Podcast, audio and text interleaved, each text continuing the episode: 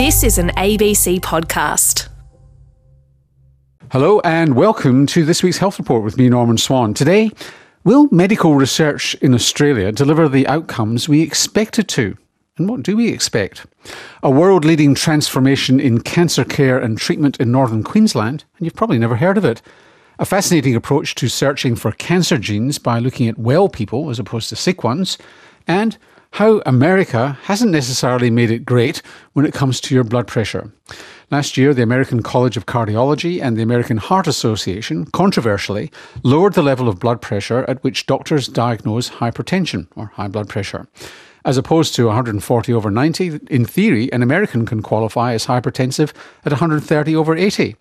It was controversial because it could mean that up to one in two adults would be classified as hypertensive at enormous cost. The question is would the cost in medications be offset by preventing deaths from heart attacks and strokes? That's what a group of German researchers sought to answer. And on the line from Munich is Seryan Atasoy. Welcome. Hello, thank you for having me. Now, this didn't come out of nowhere, this idea to lower the level. And in fact, it was a trial we reported on on the health report, the SPRINT trial, which suggested if you've got people at high, at high risk of heart attacks and you lower their blood pressure down really low, they do benefit. Mm-hmm. Yeah, exactly. So they had two groups of blood pre- uh, blood pressure lowering below a systolic blood pressure of 120 and below 140. And just to explain, the systolic is the top number, the diastolic is the bottom yeah, number. Exactly. Yeah. Mm-hmm. This study was focused on systolic blood pressure, and they showed that if you inc- uh, decrease bl- uh, systolic blood pressure below 120, um, the participants had 43% less risk of cardiovascular events. And that's the basis on which they lowered the level in the yeah. United States. But this wasn't yeah. a generally healthy group, this was people at risk. Exactly. They were over 50 years old and they all already had hypertension. Um, no, actually, they all already had a systolic blood pressure of 130 or more and an increased risk of cardiovascular disease. And that's not the group of people you looked at because you looked at whether you could generalize from that group to the general population. Yep, exactly. So we implemented this uh, American hypertension guideline to a, um, a healthy population in Germany and we found that.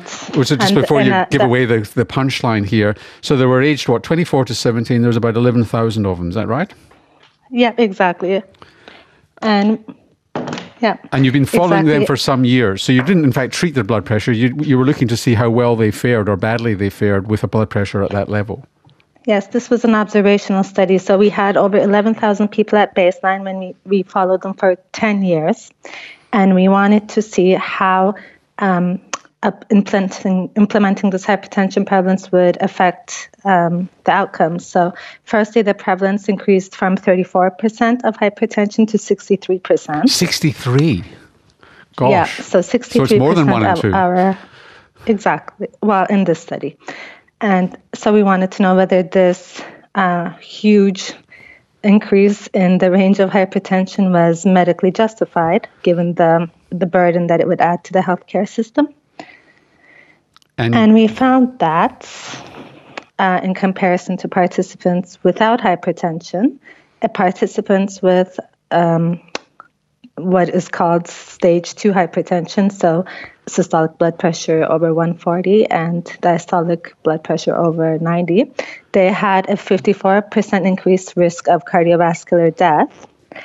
And this is taking into account all other risk factors. Yeah, exactly. Taking into account other risk factors such as smoking, drinking, diabetes, um, etc. So you confirmed then if you had high blood pressure or hypertension, as per the European and I think Australian guidelines, then you are indeed at 50% added risk of dying of a heart attack or stroke over 10 years. Exactly, yeah. What did, what did you find for the group who were between 130 over 80 and 140 on 90? So we did not find a significant um, increase of cardiovascular mortality in this group, and yeah, it was the the mortality rates, the absolute rates over ten years was uh, similar to that of people with lower blood pressure, so below 120 or. And you also found that there was potentially some harm if you actually classified those people as high blood pre- as having high blood pressure. Yeah, so this is this is also confirming previous studies um, that show labeling hypertension really does increase blood pressure because of the distress that it causes the patient. Sorry, hold on a second. also- so just giving you the label high blood pressure increases your blood pressure. Yeah, yeah, this has been shown in numerous studies. Yeah, just just the stress of it, I guess. Yeah. And uh, uh, so, in our study, also, participants who had hypertension but were not aware that they had hypertension, they had less depressed mood in comparison to participants who had hypertension but were aware and um, under treatment and So, so on. so I take it from this that Germany's not going to follow your American cousins. It actually did not. So we had the, the European Society of Cardiology had the new hypertension guideline come out in August 2018, and um, the major classification remains the same. Okay. So for somebody listening here, um, if you're worried about your blood pressure 130 and 80, you don't need to get treated. Hello. Just change your lifestyle a bit um, to bring it down, lose weight, less alcohol, Yeah. less salt, all that stuff that we know about. And if it's over 140 or 90, then that is when you start to think about treatment. Yeah, exactly. Yep. Okay, so let's not follow the Americans. Seryan, thank you very much for uh, for joining us. And thank you for having me. Seryan Atasoy is in the Ludwig Maximilian University of Munich.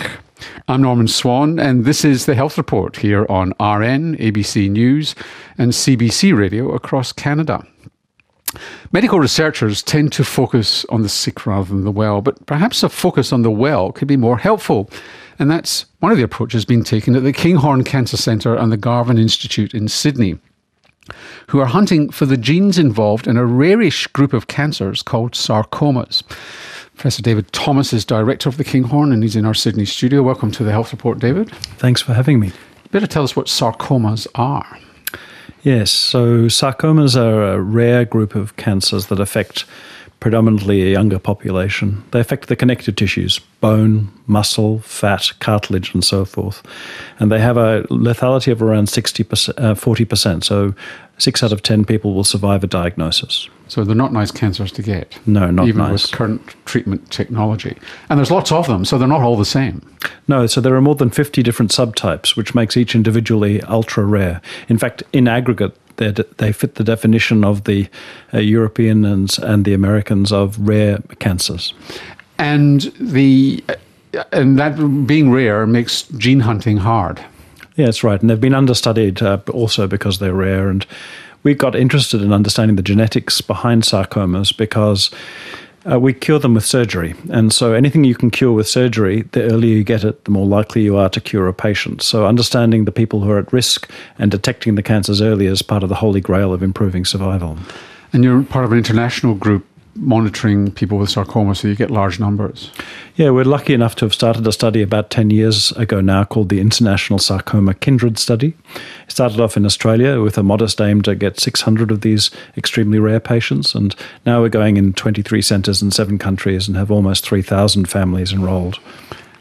But you still come up against this problem of finding the right gene. So this is where this wellderly population comes in. Tell us about that. Yeah, that's an interesting problem. So, finding what you know are risk genes is a relatively simple thing. You just count what you find in your cohort. But the amazing thing about the technologies we have now is that we can find new genes. And new genes that are associated with cancer will have a greater burden of these, what we call pathogenic variants, in the cohort we're studying, in this case sarcomas, than they will in people who don't get sarcomas. Now, the problem with not getting a cancer is that cancer is so common in our community. So, to take a population that doesn't get cancer, actually, you have to wait a full lifetime, more or less, to be sure that those individuals won't develop disease. And that's why we decided to focus on a elderly cohort who didn't have any cancer beyond the age of 70. So they'd survive to 70 without cancer, therefore you assume that there's something in their genetic profile which confers protection. Either that or they, there's something missing in their genetic profile that these people who get cancers early actually have. So did you then just do the genomes, all the chromosomes and the, the DNA sequences in these people? Yeah, so it was interesting because we were interested in, in, studying diseases, and the first thing we did was actually study the reverse. We studied people who didn't have cancer, we, they didn't have heart disease or dementia, the major diseases that afflict our society. So we took two cohorts, one called the 45 and Up study, which is a very famous New South Wales study run from the Sax Institute. Uh, and we asked for patients, uh, the ordinary people who are over the age of 70. To just explain, this is where they're monitoring a population of people aged 45 and over and they're following them for many years. And it's a significant percentage of that population in New South Wales. Yes, I think there's well over 100,000 of these people being followed. So we took the ones who got past 70 and didn't have any cancer or heart disease or dementia. And then we also had another cohort called the ASPREE study, which is a wonderful Australian led Which we covered a few weeks ago. Ah, which is a study of the well elderly to see whether or not aspirin prevents heart disease. And a negative result, as you know, from a recent report. But gave you 19,000 people Wonderful. who were otherwise well, Wonderful study. aged over 70. Yeah, so the brilliant thing about the ASPREE study is that they had clinical trial grade data on all of those individuals. They were meticulously phenotyped, as we call it. And so we combined those two to make a cohort of 4,000 elderly, well Australians, and then we sequenced their entire genomes. So before we get to the sarcoma part of it, did you find anything unusual in their genetic structure? Did you find the gene of youth or the gene of thing, or was it just there was it was absent, so you couldn't see anything? Well, what we found was that they were indeed deplete of common genetic variation that is associated with a range of diseases, and also they were enriched for uh, common variants that are associated with healthy aging. So, exactly what you might predict if there was a genetic basis for healthy aging, and that turns out for various reasons to be true. What are the variants associated with um, These- healthy aging? These are often uh, Let's see if we can buy them at Woolworths. I'm afraid you have to get them at birth, so you have to have good parents. That's harder to choose. Um, but the um, yes, these are sort of polymorphisms that are found throughout the genome, often in regions that aren't clearly linked to function, Right. but simply are associated uh, statistically with healthy aging in these cases. Or Polymorphisms being little mutations here and there in the, in the genes. So let's go to the sarcoma. What did you find then when you compared that group to the sarcoma population? Well, because we were able to compare these two groups and look for enrichment in the sarcoma group, we were able to show very clearly that there were certain genes that were strongly enriched in pathogenic variation in, sarco- in people who develop sarcomas. And there were genes like P53, which uh, is the most strongly associated gene with early onset sarcoma. In fact, it's associated with the strongest cancer syndrome that we understand today, which is the Li-Fraumeni syndrome. So that was comforting to see. It's that like a master gene which controls growth. Absolutely, it's pivotal. In fact, we've learnt a lot about cancer biology from study of these families who have La- Li-Fraumeni syndrome. But what was interesting were the genes that were enriched below the level of P53, and there were some genes that turned up that associated with these uh, pro- these uh, structures within the genome called telomeres, These are like the ends of your shoelaces, which uh, hold the chromosomes together. the aglets of the human genome. exactly. And so, what happens with these aglets is they're necessary to cap and make the, the chromosomes intact. And the interesting thing about these uh, these aglets is that they shorten over a lifespan, and we could see that actually in the elderly cohort. That as people age, their telomeres. Uh, these caps on the end of the chromosomes actually shortened over time. Now, what we found in the sarcoma cohort was that genes which were involved in those caps had a higher than expected burden of mutations. And there were actually three of the six genes in those caps. We had this excess burden, which suggests the novel idea that maybe sarcomas are fundamentally uh, Premature aging process. Maybe. And in fact, when we looked at the average telomere lengths in the sarcoma cohort as a whole, it was younger than we'd expect, matched age for age, except. Ironically, for this group with the mutations in these telomere genes, and for them, the telomeres were paradoxically longer than you'd expect. Uh, so, A mystery that you've yet to uncover. Yes, Uh, exactly. Explain. And very briefly, because I've only got a few seconds left, what what are the implications then of these findings? So there are some drugs that seem to t- uh, target uh, particular mutations or aberrations in telomere biology, and one possibility is that we won't be able to use those drugs in patients who've got abnormal telomeres.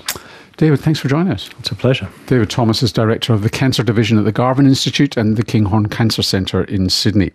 Let's stay with cancer because over the last 10 years, Northern Queensland has undergone a world leading transformation in the way cancer treatment takes place. People with cancer are receiving their treatment in small country towns that's as good and safe as they'd get in the city. The transformation involves a medical oncologist, a cancer specialist in Townsville, who actually spends most of his time in front of a screen looking and talking to patients and their nurses and doctors remotely. It's called tele-oncology and is delivering cancer care across vast distances. But does it really achieve good outcomes? Here's Health Report producer James Bullen speaking to the architect of the scheme and director of medical oncology at the Townsville Cancer Centre, Sabe Sabesan. It's no difference to speaking on Skype. So if you have patients in uh, rural towns, it could even be in another big city. You use your video conferencing technology, whatever you have, talk to patients, get their histories, and get someone else to examine for you, look at scans, and provide your advice and opinions and service using technology. It's really simple. And who is it who's doing the examining at the other end? You can use nurses, and if you really want a doctor to examine, then there's general practitioners, there's doctors in rural hospitals.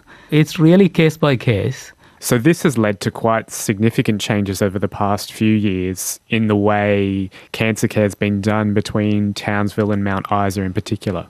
10 years ago, patients from Mount Isa had to come to Townsville for uh, seeing a specialist and having first dose of their cancer treatment or even all the cycles. But over time, Mount Isa patients don't come to Townsville and we don't go to Mount Isa. They get everything that's available in Townsville and receive their care closer to home. And that's not an insignificant trip. That's a 10 hour trip between Mount Isa and Townsville. Yeah, and then it normally means you got to stay overnight. This is a countrywide problem, it's a worldwide problem, even in Victoria, even in New South Wales.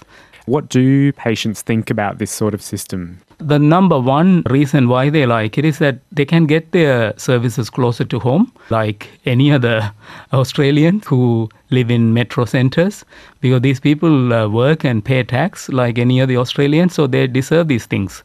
And it's also there is significant out of pocket expense.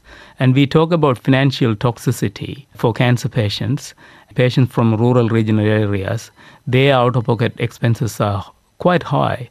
And also, one of the other thing is if they are traveling to larger centers, normally they only travel with one escort. Here, when the service is provided locally on a video link or telehealth model, they can actually bring in more than one or two family members, and the family is also involved in the care. So that's why I think the patient satisfaction is overwhelming for uh, telehealth and teleoncology models. Without the telehealth models, government will be paying and subsidizing travel, subsidizing overnight accommodation. So what we were able to show for Mount Isa was that by stopping the travel and the overnight accommodations and by providing service on telehealth model, including your infrastructure establishment cost, you still save money to the health system. And is the data there in terms of for patient outcomes, how safe that is for patient outcomes? We have already shown that you can provide acceptable service, including for Indigenous Australians. And also, we have shown that you can provide the same quality with a similar side effect profile. And for the telechemo model, we recently published uh, in Journal of Oncology Practice our experience rolling out that model in North Queensland, the Mackay, Cairns, Cape York, and Mount Isa. And we actually shown that you can provide that chemotherapy service using a telenursing model. Cairns guys do it to Thursday Island, and we do it in Bowen, Ingham. And we have shown that the side effect profile and the dose intensities, that is the quality, are actually the same. It can't all be good. There must be trade offs here. Is something lost when you don't have a face to face consultation, in your opinion, between doctor and patient? So, in terms of loss of face to face contact, I think it's an old concept. Mm. In the last 10 years, the society has moved on. They use Skype and technologies for interacting with each other. And certainly, all our studies have shown that the doctor patient relationship doesn't change because it's about providing the care in a caring and compassionate manner whether it's over the distance or face to face. So I think it's about providing a caring care uh, rather than technology itself. And you're also doing work to improve rural access to clinical trials using this system. Could you explain how that works? The reason for tackling clinical trials is that there's overwhelming evidence to suggest that patients on clinical trials have better outcomes compared to patients not on clinical trials. So we thought if we really want to professionalize the workforce and improve the status of the health services, every health service now need to adopt clinical trial as their core business and we developed the Australasian teletrial model. This connects smaller centers with larger centers and form clinical trial clusters. The smaller centers that will never be able to do clinical trial because of their smaller size now have the ability to provide clinical trials to their patients, taking medicine to the next level, testing new medications. For cancers, the international recommendation or best practice is that clinical trial medications are the best treatment options. So if you don't offer clinical trials in your cancer service, you're actually not offering the best treatment option. But even if the new drug is not the same as standard practice, the fact that people are on clinical trials, they are monitored closely, they're looked after better, and their outcome overall is better. So that's why it's important that the model is rolled out so that all the health services take part in clinical trials. Sabe Sabesan, who's the Director of Medical Oncology at Townsville Cancer Centre. And now to another glimpse of the future of healthcare in Australia, but this time it's medical research. As degenerative diseases, obesity, and other chronic conditions rise, what solutions can research offer? Developing the next vaccine or cancer treatment will take ingenuity and innovation. But it's also about how we choose to structure our research approach and how it's funded. Here's a snippet of a panel discussion recorded at the convention of the Association of Australian Medical Research Institutes in Canberra last month. We actually have the full panel discussion as a podcast extra on the Health Report, but here's a smidgen. The panel included Professors John Shine from the Australian Academy of Science, Kathy North from the Murdoch Children's Research Institute in Melbourne, Ian Fraser from the Australian Academy of Health and Medical Sciences, and the Secretary of the Federal Department of Health, Glenys Beauchamp. So, as the Secretary of the Department, where do you want health research to have taken us?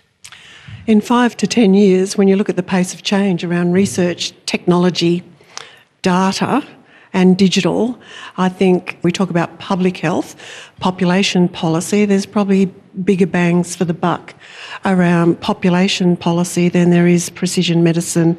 Childhood obesity is probably one of them. I think when you look at chronic conditions and people presenting with chronic conditions, one in four Australians, when you're over 65, three in five.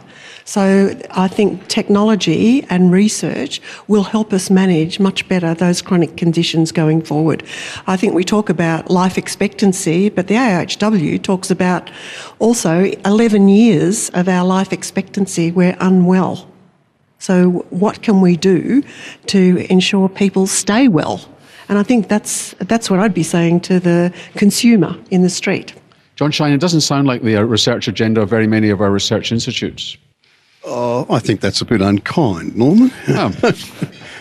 You're here to defend it. it's it. all. It's. I mean, the the research agenda of the institutes is very much aligned with that. I mean, population health is, of course, incredibly important, but populations are made up of individuals, and so you know, it's all part of the same spectrum. I mean, I just couldn't agree more with what Glenn has said, though, about technology.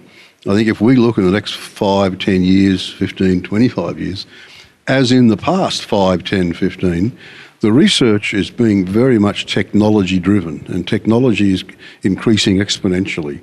You look forward now, you know, we're going to have to deal with especially big data, how to handle that, artificial intelligence, machine learning. You put all that together with genomics and biocompatible materials and stem cells. There's a lot of technology that's going to play out at a population level eventually, but individually in many cases. Ian, you were the founder of the Translational Research Institute in Brisbane, which was aimed at bringing the research findings that everybody's talking about here to market, if you like, whether that be technology to improve healthcare or indeed products. But what we're finding now is that when you do this work in the laboratory, you find a new molecule to help cancer, it's being sold back to us at unaffordable sums. Have we been sold a pup? Even when we actually manage to translate the lab to product, the pharmaceutical industry is selling us it back at unaffordable amounts. I guess that it depends what you regard as unaffordable, but the Well, $100,000 a year for a cancer drug that improves life expectancy by two months sounds unaffordable to me. and probably to me as well. But the, the, the reality, of course, is that we have adopted a model for developing new drugs which relies very heavily on uh, industry taking the hard load in terms of demonstrating efficacy, and created a system which is pretty much risk averse, so that we have a very long gestation period for these new drugs before they get out there. We're going to probably have to change the model that we use for translating new molecules and new means of treatment into a research based clinical practice program. And what would that look like? Well, first demonstrate safety because it will always be the highest priority for whoever's going to use the product. But once you've got past that stage, you're going to have evolutionary trials. Start off and see if it looks like it's worked in a particular way, combine it with other drugs if need be. We're going to have to have a health system that actually embeds research in everything that we do. And so it becomes integral part of the development of new products that every patient is basically part of some sort of clinical trial because we're going to have to make the health system more efficient if we're going to get the benefit out of all this new technology that's coming along and which is going to certainly bump the costs up if we don't. But we've just seen an enormous fuss made of My Health Record, shaken public trust in data systems. Are we going to be able to achieve all this and bring the public along with us? I think the lesson to be learnt from the negative press around My Health Record is that we all, as a research community and in partnership with government, uh, need to be very much on the front foot when it comes to community engagement. And, you know, whether it's My Health Record, big data, or in the area of genomic data, the elements of privacy and the patient owning and having control over their own data is incredibly important. So I think, uh, and particularly going forward in new areas such as genomics or the sharing of big data, public engagement first and foremost, so that we're talking more about the benefits while we're managing the risks at multiple levels so that people can feel secure about the access to and the use of their data. I think we also need to put it into the context. If we're going to change the healthcare system to make it more cost effective, we have to uh, change our focus. So we're not waiting for diseases to occur and then treating them. We're taking a much more cost effective approach, which is about prevention, early intervention, and early identification. And so, whether it's around a rare genetic disorder or a common disorder that has genetic and environmental inputs, then we're going to need to be able to use big data from millions of individuals to make an accurate prediction for an individual, which is the basis of this. Do you think you're going to be allowed to use that data in that way? I think that with patient consent and probably a dynamic. you can't get consent from 24 million Australians for their data about what they buy in Woolworths. Well, then we also see that in eh, on Facebook and you know social media, there's a lot of information that people put out there that is used without their permission. But when it comes to your health data or your genomic data, we really need to be very cognizant of the wishes of the individual and use the digital technologies to have a dynamic consent platform so that people are engaged with what is happening because it's going to be very different from now to 10 years' time. Kathy North is Director of the Murdoch Children's Research Institute at the Royal Children's Hospital in Melbourne. And that full panel discussion from the Association of Australian Medical Research Institutes is available as a podcast extra on the Health Report's website. So please do subscribe if you haven't already. And also, another podcast you might be interested in is the interview on the music show with Jonathan Noble about what Mozart really might have died of. We'll have a link to that podcast on the Health Report's website. I'm Norman Swan. See you next week. You've been listening to an ABC podcast. Discover more great ABC podcasts, live radio, and exclusives on the ABC Listen app.